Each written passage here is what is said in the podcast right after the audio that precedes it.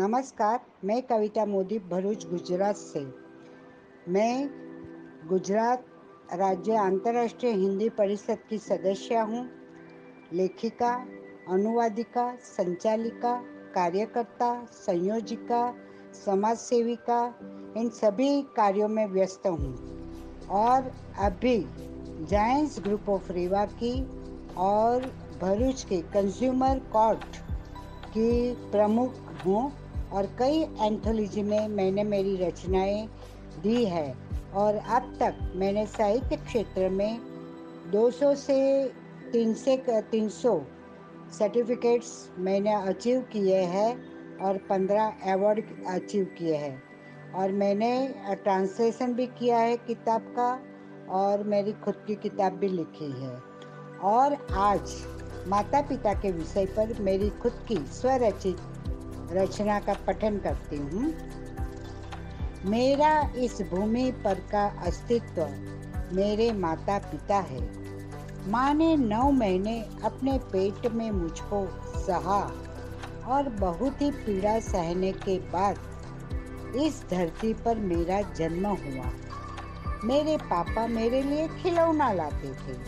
मुझे कंधे पर उठाकर घूमने ले जाया करते थे। माँ मेरी हर रोज मन भावन नाश्ता देकर स्कूल भेजती थी। पापा बारिश में छाता लेकर आ जाया करते थे।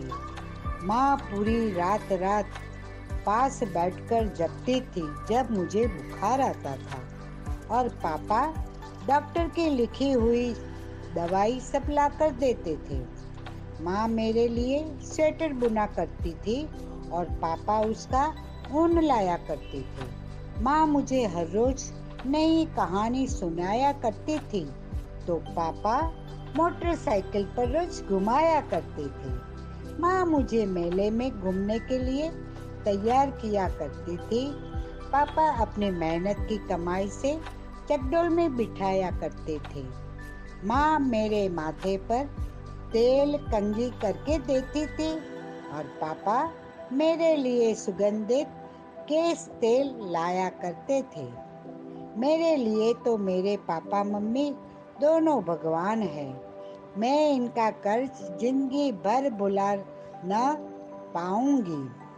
मेरी माँ, मेरे पापा, आपको मेरा प्रणाम। हमेशा ही आप मेरे पापा, मम्मी रहो, यही ईश्वर से दुआ।